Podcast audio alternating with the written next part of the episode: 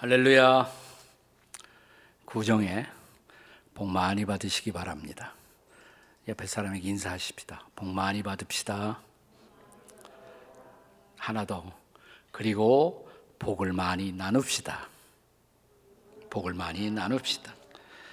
오늘 그래서 어, 이 구정 명절을 맞이하면서 말씀의 제목은 축복이 있으라. 축복이 있으라. 우리가 사랑했던 사람들과 가장 의미 있는 작별의 이벤트를 하신다면 여러분 뭘 하고 싶습니까?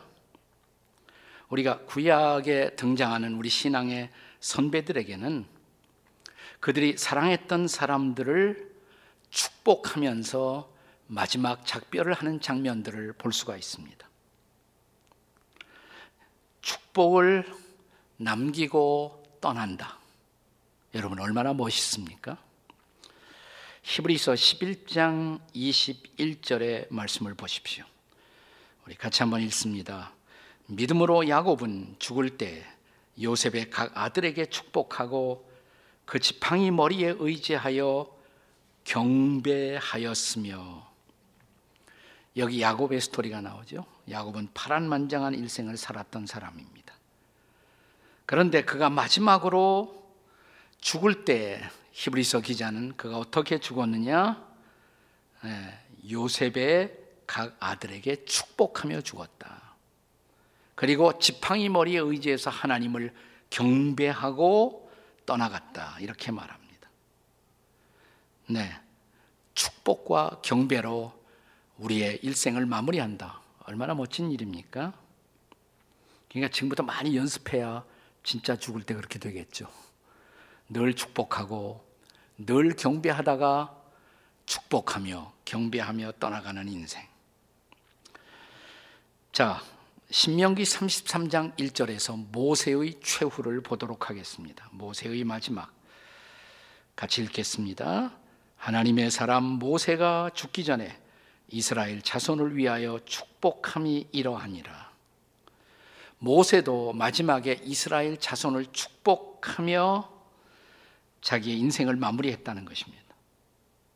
그런데 오늘 우리가 함께 읽은 본문 누가복음 24장 50절이야 53절 이것은 예수님의 지상생애의 마지막 장면을 보여주고 있습니다. 본문 50절과 51절의 말씀을 함께 같이 읽도록 하겠습니다. 예수께서 그들을 데리고 배단이 앞까지 나가서 손을 들어 그들에게 축복하시더니 축복하실 때 그들을 떠나 하늘로 올려지시니 아멘. 여러분, 우리가 흔히 예수님이 이 땅에 오실 때 어떤 그 역할을 하시기 위해서 어떤 사명을 가지고 오셨나? 성경학자들은 세 가지로 말합니다. 그는 왕으로 오셨고, 선지자로 오셨고, 세 번째 제사장으로 오셨다. 이렇게 말합니다. 왕은 통치하는 것이고 제사장은 아, 선지자는 가르치고 예언하는 것이고 마지막으로 제사장은 중보자의 사명이에요. 중보자의 사명. 자, 제사장으로서의 예수님의 마지막 사명은 뭐냐? 자신의 몸을 인류의 속죄의 제물로 드려 인류를 죄에서 구원하시는 일이었습니다. 그러니까 십자가는 자기 자신을 거룩한 제물로 드리는 마지막 재단이었습니다. 자, 그런데 그분이 십자가에서 자신의 죽음을 이루시고 그 다음에 부활하시고 그걸로 끝나지 않고 부활하신 예수님이 승천하십니다. 하늘로 올려지십니다. 왜 승천하셨을까? 하나님 우편에 앉아 만유를 통치하기 위해서.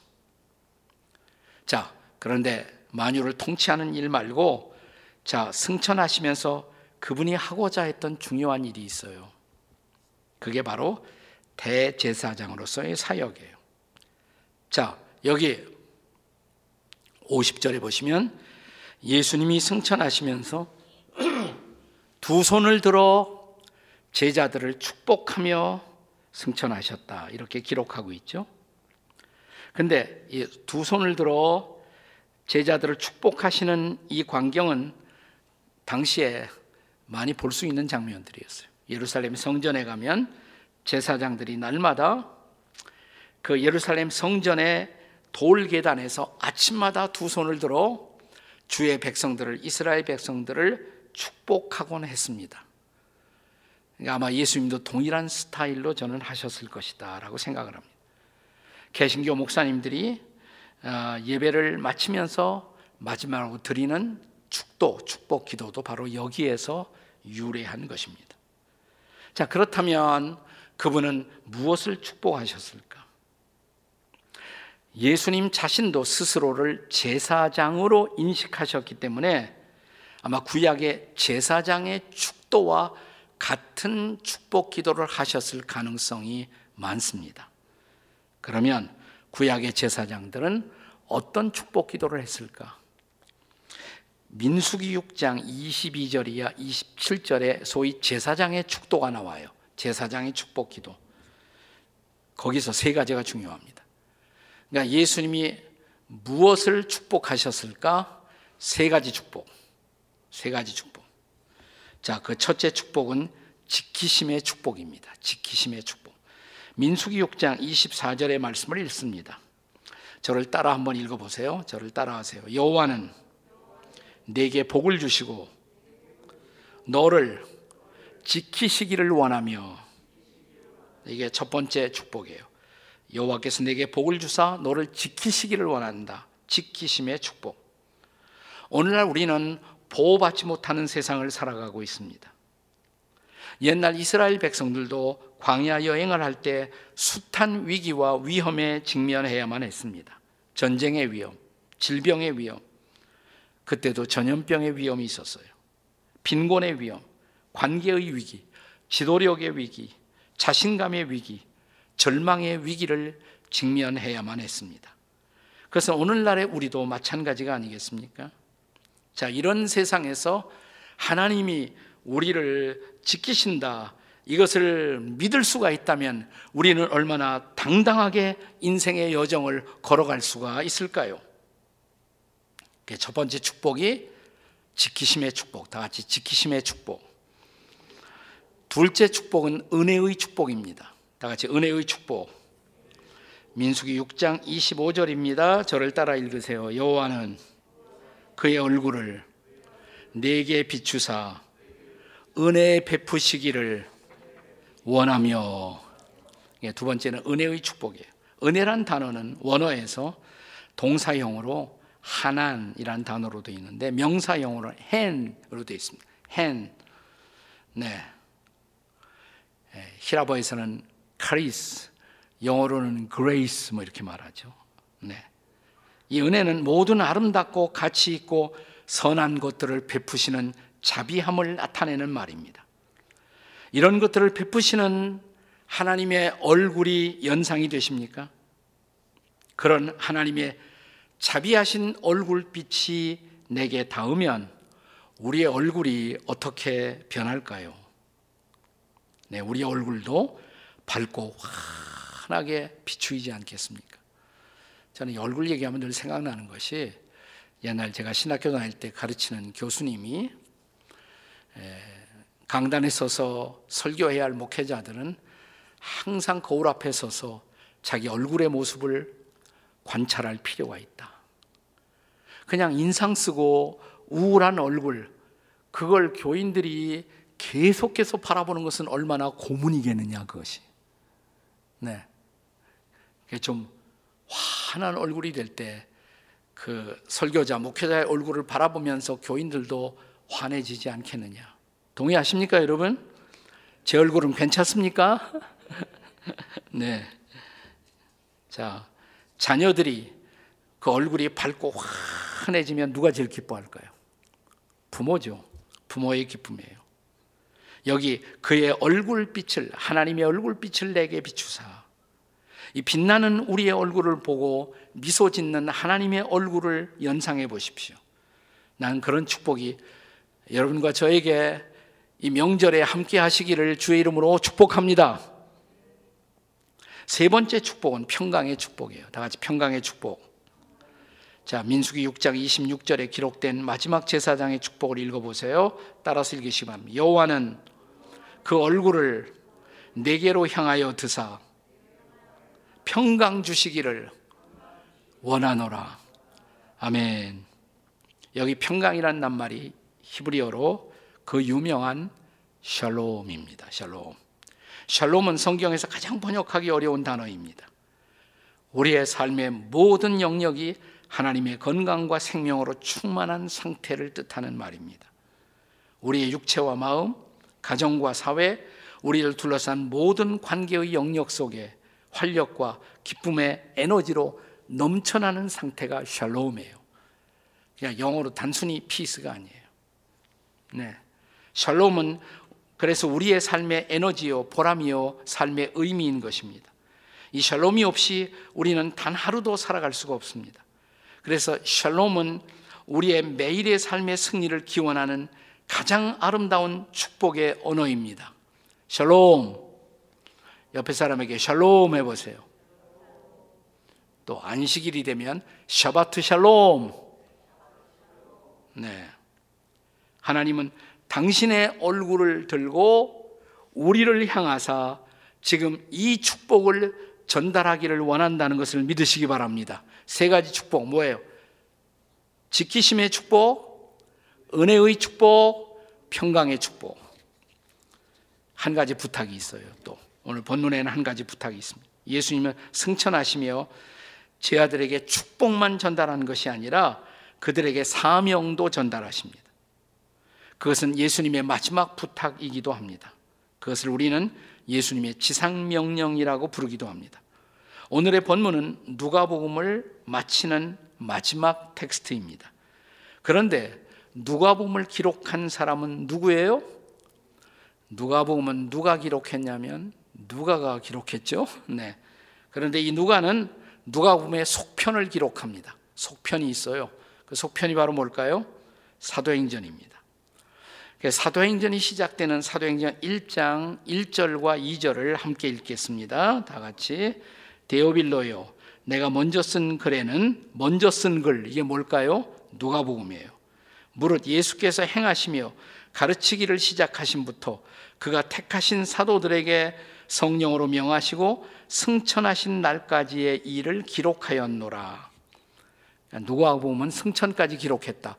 기록했잖아요, 승천까지. 그런데 이제 그 예수님이 승천하시며 그가 기대하시는 일을 기록하겠다는 것입니다. 사실 오늘의 본문 누가복음의 마지막 텍스트를 읽다 보시면 예수님이 부활하시고 얼마 되지 않아서 바로 승천하신 것으로 오해할 수도 있습니다. 그런데 사도행전 1장 3절에 보시면 그가 부활하신 후에 그는 이 땅에 40일을 계시며 중요한 일을 하셨다고 증언되어 있어요. 자, 사도행전 1장 3절 읽습니다. 그가 고난 받으신 후에 또한 그들에게 확실한 많은 증거로 친히 살아내심을 나타내사 40일 동안 그들에게 보이시며 하나님 나라의 일을 말씀하시니라. 아멘. 그렇습니다. 부활하신 예수님은 40일 동안 이 땅에 계시며 사랑하는 제자들에게 마지막으로 뭐에 대해 가르쳤어요? 하나님의 나라. 하나님의 다스림.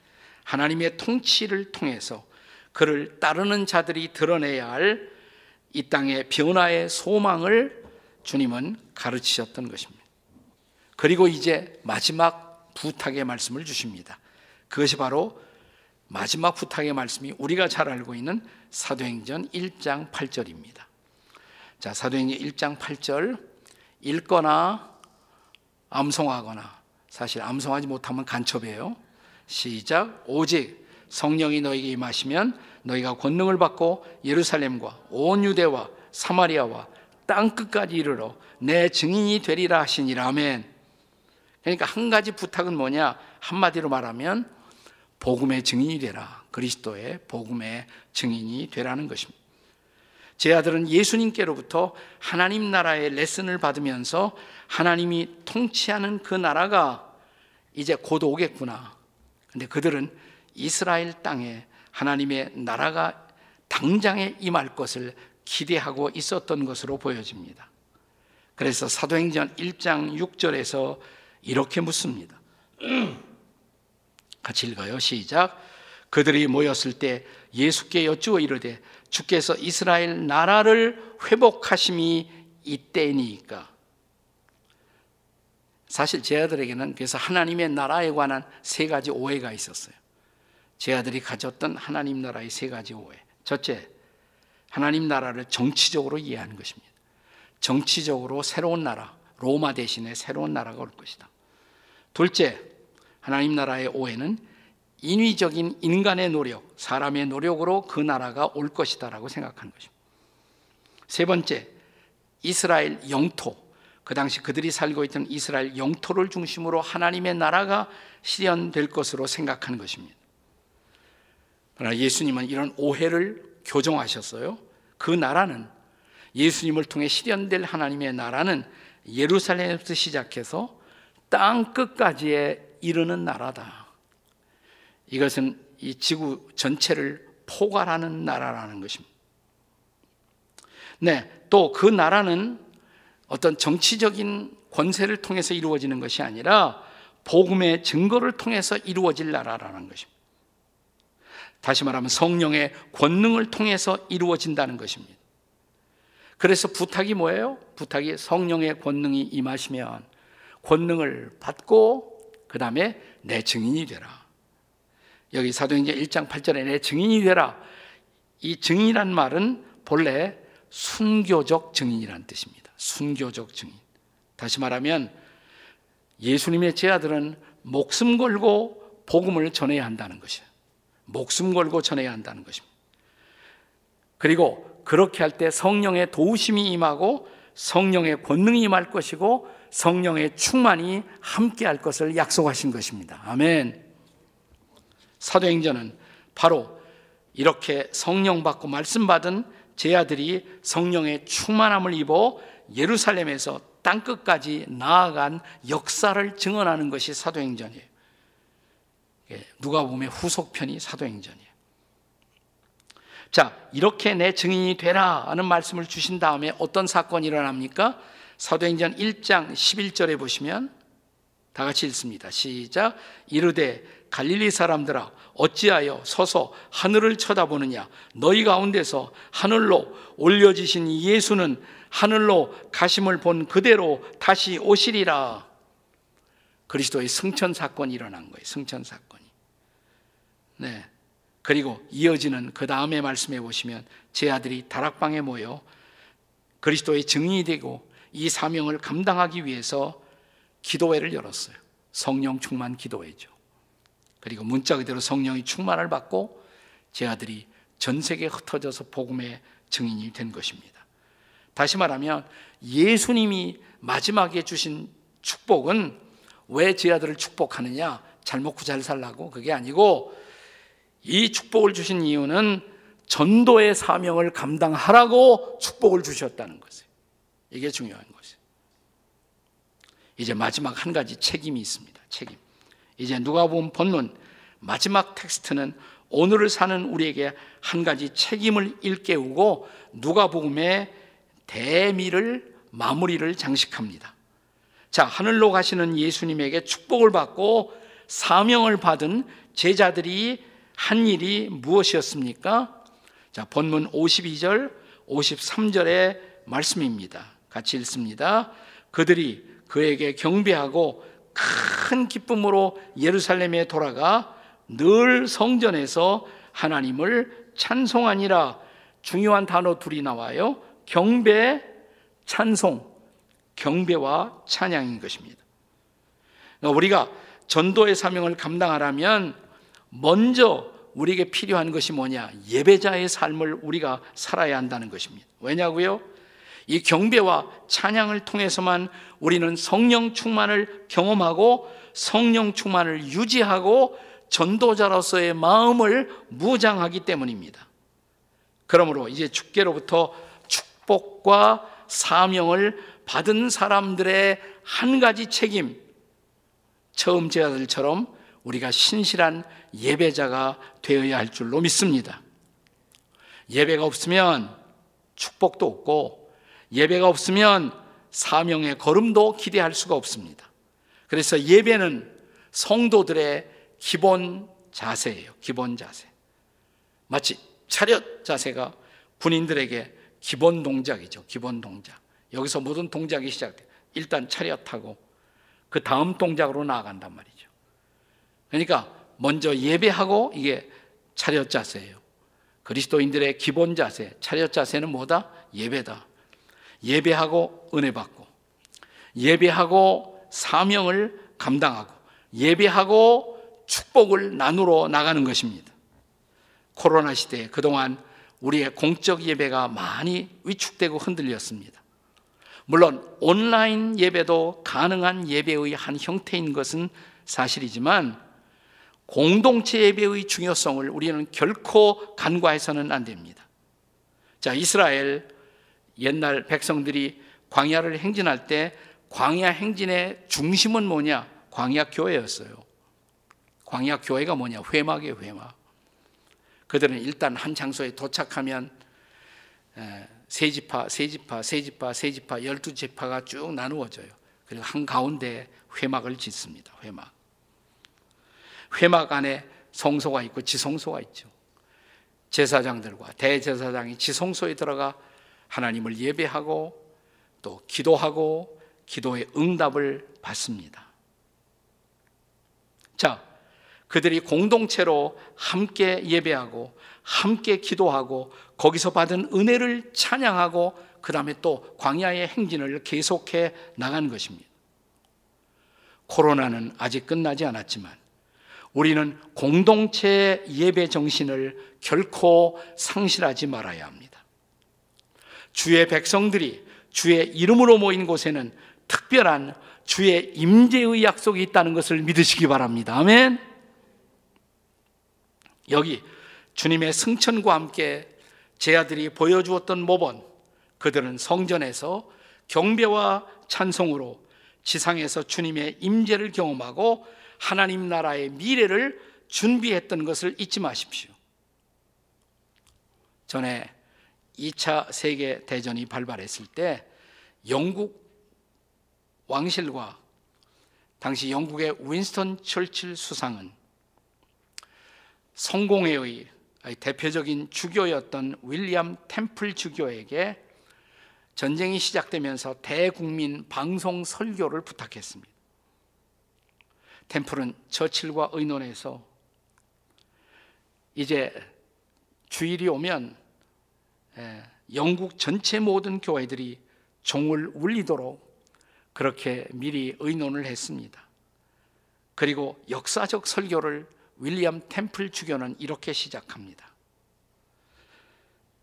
대영 제국의 국민 여러분, 나는 영국 황실의 위탁과 위임을 받고 여러분들에게 하나님의 말씀을 나누고자 합니다.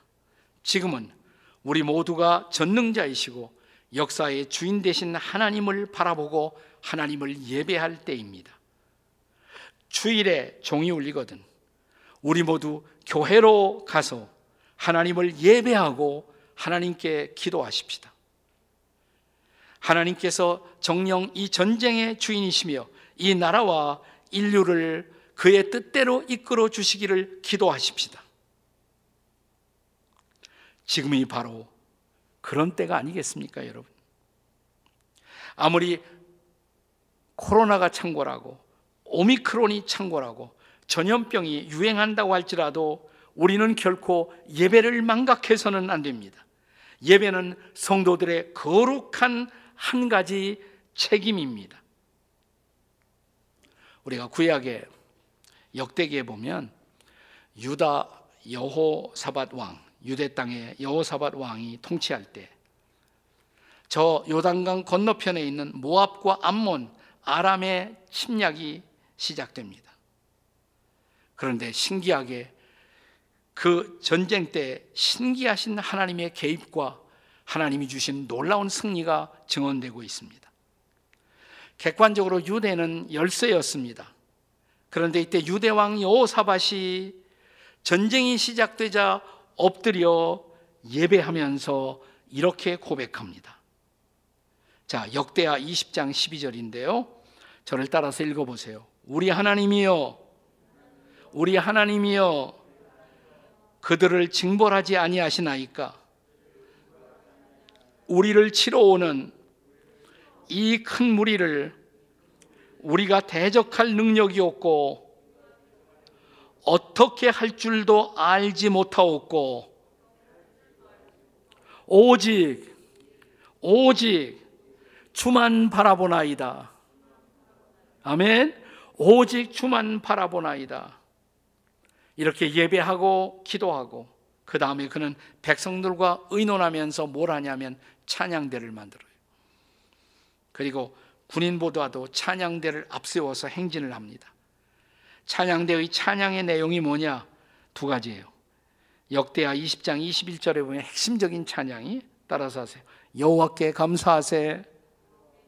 여호와께 감사하세. 그의 인자하심이 영원하도다. 네, 다시 한번 여호와께 감사하세. 그의 인자하심이 영원하도다. 이 찬양을 막 드린 거예요. 경배하고 찬양하는 것입니다. 그때 적들은 갑자기 자중질환을 일으킵니다. 그리고 전쟁은 유다의 위대한 승리로 끝납니다. 할렐루야! 그러니까 이 승리는 경배와 찬송의 승리였던 것입니다. 여러분, 이런 승리가 지금 우리에게도 필요하지 않습니까? 예배를 회복하고 사명을 회복하고 축복을 나누는 승리가 우리 가운데 있어지기를 주의 이름으로 축원합니다. 하늘의 축복이 성도 여러분에게 임하기를 바랍니다. 축복이 있을지어다. 아멘 하는 사람들에게만 축복이 있을지어다. 다 같이 축복이 있으라. 옆에 사람들에게 축복이 있을지어다 해보세요. 다 같이 축복이 있을지어다. 아멘. 아멘. 두 번 해야 돼요. 아멘, 아멘. 네. Happy New Year. 마지막으로 한 번 더 Happy New Year. 다 같이 Happy New Year. 기도하시겠습니다. 우리 함께 같이 머리 숙여 기도할 때 우리 명절에 하나님이 우리를 축복하는 축복의 메시지 받았어요. 우리를 지키시고 우리에게 은혜 주시고 우리에게 평강 주시겠다고. 그래서 우리가 사명의 길을 걸어가도록 도와주시겠다고. 자, 우리가 이 약속을 믿고 우리도 기도하기를 주여 지켜 주옵소서. 주여 은혜 주옵소서. 주여 평강 주옵소서. 저를 따라 기도하시겠습니다. 주여 주여 지켜 주옵소서. 주여 은혜 주옵소서. 주여 평강 주옵소서. 주여 사명 감당하게 하옵소서. 우리 주여 부르짖고 통성으로 함께 같이 기도하시겠습니다. 주여 우리가 함께 기도합니다. 정말 우리가 주님이 약속하신 그대로 우리를 지켜 주시고 우리에게 은혜를 주시고 우리에게 평강을 주시고 그래서 우리가 주님이 우리에게 맡겨 주신 전도의 사명, 증인의 사명 우리 공동체가 잘 감당할 수 있도록 인도해 주시옵소서. 그런 한 해가 되게 하시고, 그런 우리 가정이 되게 하시고, 그런 우리의 일터가 되게 하시고, 그런 우리의 교회가 되게 해 주시옵소서. 우리 주 예수 그리스도의 존귀하신 이름으로 축복하며 기도하옵나이다. 아멘. 아멘.